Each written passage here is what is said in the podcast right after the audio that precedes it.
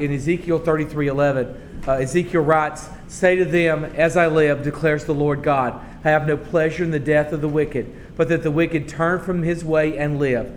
Turn back, turn back from your evil ways, for why will you die, O house of Israel? Let's pray. Father, I love and adore you. I thank you, Father God, for the opportunity to stand in front of this this, this wonderful church, Father God, and to share the truth of the gospel today. Father God, I pray, Lord, that there's nothing, there's no guile in me at this time. Father God, there's nothing that would want to not, Father God, say just the, the absolute truth. Father God, and so I pray, Lord, now that this is a this is a bold sermon, but it's also a merciful and understanding sermon, Father God. I pray that everyone hears. It's not above anyone's head, Father God, but it's right to the point and right to the heart of everyone who's listening right now, Father God. I pray for the, I pray for this sermon, Father God, that it is both within your will, Father God, and that it's timely. Because Father God, I have this deep feeling that we just we lose track of such important things, Father God, and that we can't afford to lose track of this. I love and adore you, and I thank you, Father God. Bless us now, Father God, that we can really seek you, God. In the name of Christ, I pray. Amen. Now, let's talk for just a second. Spurgeon said this. He said you'll find true theology summed up in these two short sentences Salvation is all of the grace of God, damnation is all of the will of man. So we have a, a, a an idea today that we have to fully embrace. We have an idea today that we can't let slip from our minds, our hearts, our thoughts, even for a moment and that is that there is in this world simply two paths the path of salvation and the path of damnation. It's not any way my goal to come in today and try to scare anybody or, or with any kind of thought, to be honest with you. Um, I, I'm uncomfortable broaching the topic as, as forcefully as I have to. But time is, is a beneficiary today, or, or is a beneficiary to us today, in that I, I, can't, I can't dance around. I have to speak truth today. No, the truth of the scripture is undeniable and ought to penetrate to our very hearts. Many will die in their sins and be condemned to hell forever. There are people in this world, maybe people in this room, who will die someday and they will not see the face of Jesus, the face of their loved ones. They will see the face of a just, righteous, and judging God. That's not something that I invented, it is woven into the fabric of the scriptures. Though it's difficult for some of us to stomach this, I know it is. There are lots of people who don't want to hear it. I think there's scores of Christian brothers and sisters who are going to spurn this truth as inappropriate. Somehow we know it's true, but it's never right to say. And I guess what I would ask is then, where's the right place? And when's the right time? Because I promise you I'll be there Bible in hand. Somehow we think it's not suited for the pulpit, but maybe best for the classroom. Look, it's my conviction and my responsibility to offer warning and hope tonight. I come here today because I know this is true, but I come here today because I know God's got a plan. That's the beautiful part of it. Now let's consider the testimony about the first very quickly as I as I continue to work through this. I've got 10 minutes, I've got time. First, for the faithless ones who demonstrate the condition of their hearts by greed and materialism, indifference and bigotry. That's one of the things we need to talk about is the fact that when people are not who they should be in Christ, they tell on themselves. Don't, don't make some assumption that somehow these people are going to be caught by surprise. The evidence is in their lives. Look at what Christ, Christ, not me, not even Paul or Peter or John, what Christ says in Matthew chapter 25, verse 45, at the end of the Olivet Discourse, in which he, goes and he speaks, says, This is your life. This is how you're supposed to respond when you see people in need. They're supposed to respond to others. He says this Then he will answer them, saying, Truly I say to you, as you did not do to one of the least of these, you've heard that term your whole life the least of these. If you can turn your heart coldly toward the least of these, you did not do it for me. That when we look about upon the world and we see the least of these, it is an invitation to act in the best interest not of them, not of humanity, not even of the gospel, but the best interest of Christ. Jesus wants us to. In verse 46, and these will go away into eternal punishment. So, what is punishment like? It's eternal. It's a temporary, it's forever, it's eternal. But the righteous into eternal life. So it's in even when condemning, he says, but by the way, they're going to be some that will receive eternal life. Punishment for death in your sins is eternal and everlasting. That is clear. No swift and merciful end, just the agony of unending, infinite death. I've seen the moment of death. It's terrible. It's a terrible thing to see. And the thought that death would go on and on and on forever and never have the mercy of ending. Infinite death by, defi- by the divine decree of a holy and just court. You're getting what you deserve. Christ preaches without any guile or circumvention of the truth. In Matthew 10 28, he says, And do not fear those who kill the body but cannot kill the soul. Rather, fear him who can destroy both soul and body in hell. I think the world's got a fear problem. And the problem is we fear each other. The problem is we fear what people think. The problem is we fear, we fear authority. We fear the government. We fear everything in the world we should never fear. And the one being we should fear, God Almighty, we have no fear reserved for. We never sit around and think, what does God think? What does He think of me? How's He judging my life at this moment? How's He judging my thoughts? And it's not for the kids, it's for all of us. Everybody in this room has said some things in this world that not only should we be ashamed of, but we should have been judged for. That the world should have ended at that moment. We should have had to stand before our Lord and answer for idle words from a wicked mouth.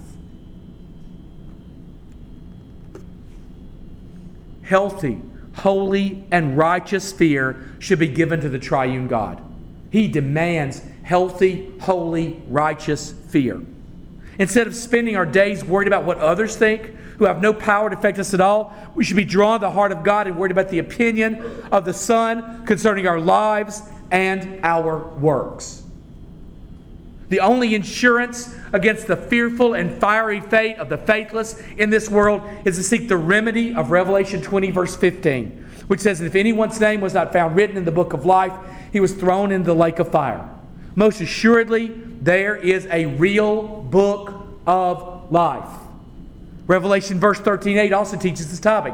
And all who dwell on earth will worship it. Everyone whose name has been has not been written before the foundation of the world in the book of life of the Lamb who was slain.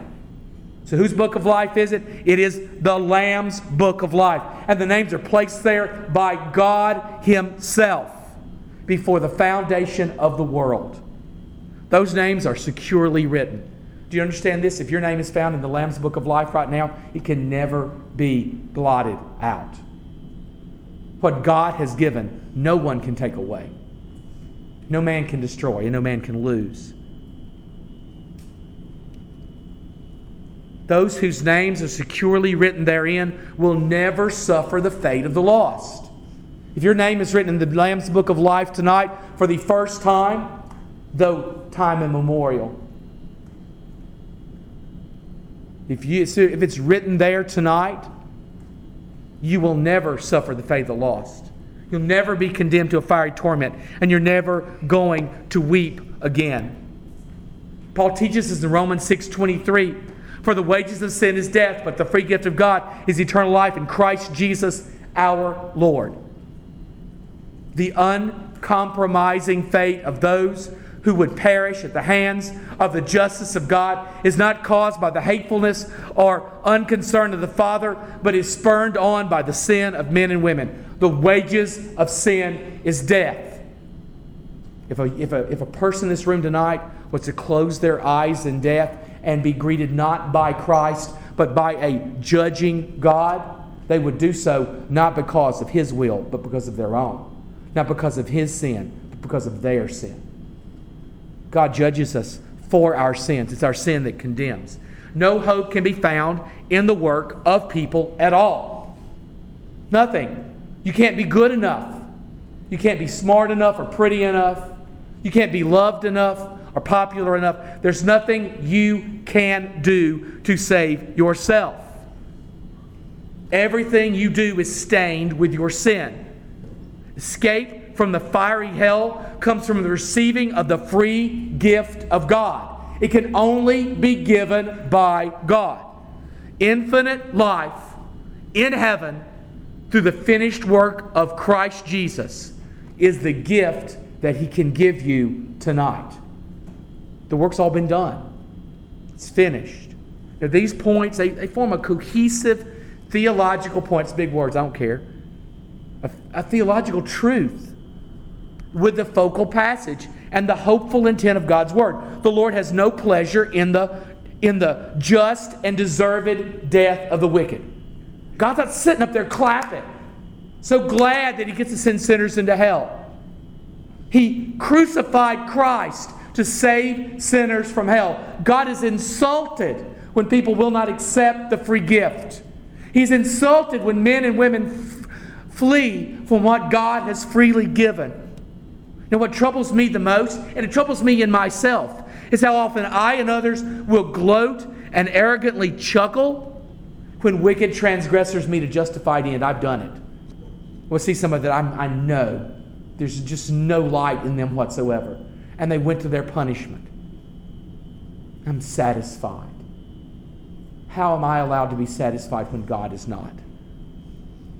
You know, it's time, at times it's going to be difficult to pity some people. Never met somebody you just couldn't pity? I've met some people I just had trouble. My heart wasn't wide enough to give them any pity at all. They're so wicked. They're so hateful and so mean.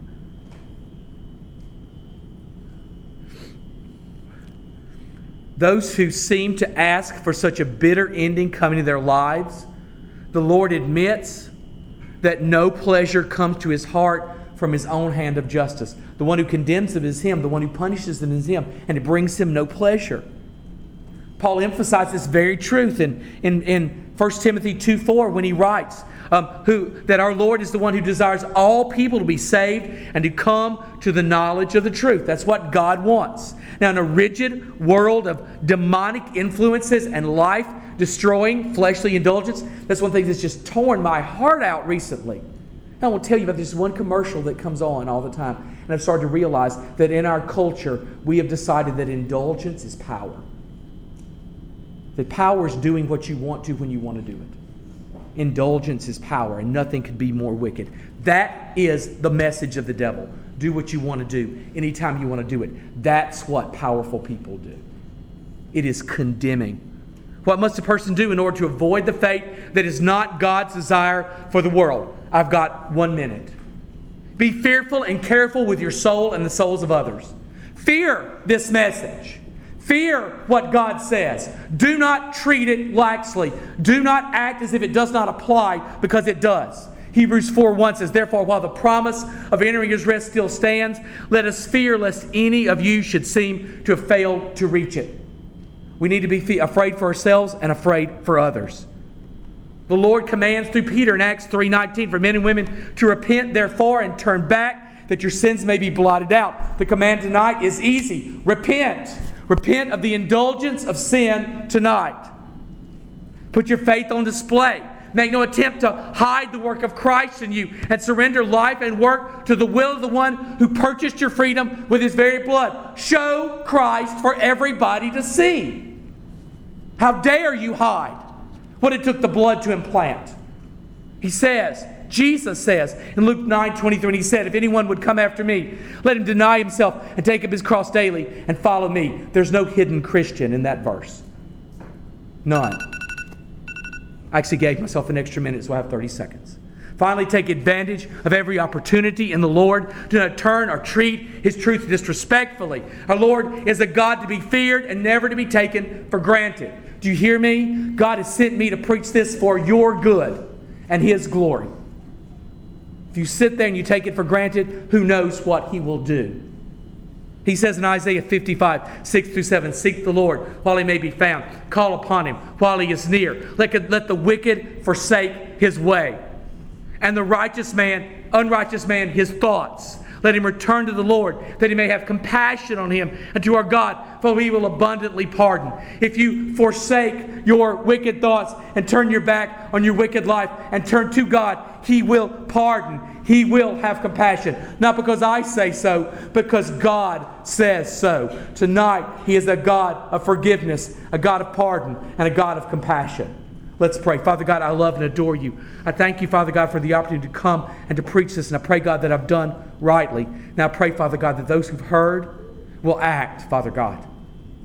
Will act in you, in your power and in your spirit, Father God, surrendering to you tonight. Tonight is the night of repentance, tonight of the turning of a back, Father God, upon a life that would destroy, Father. We, we've been blessed, Father God, with your word. Now I pray, Father God, that, you that you bless us, Father God, for that word to take, to take action in our lives. In the name of Christ, I pray, Lord. Amen.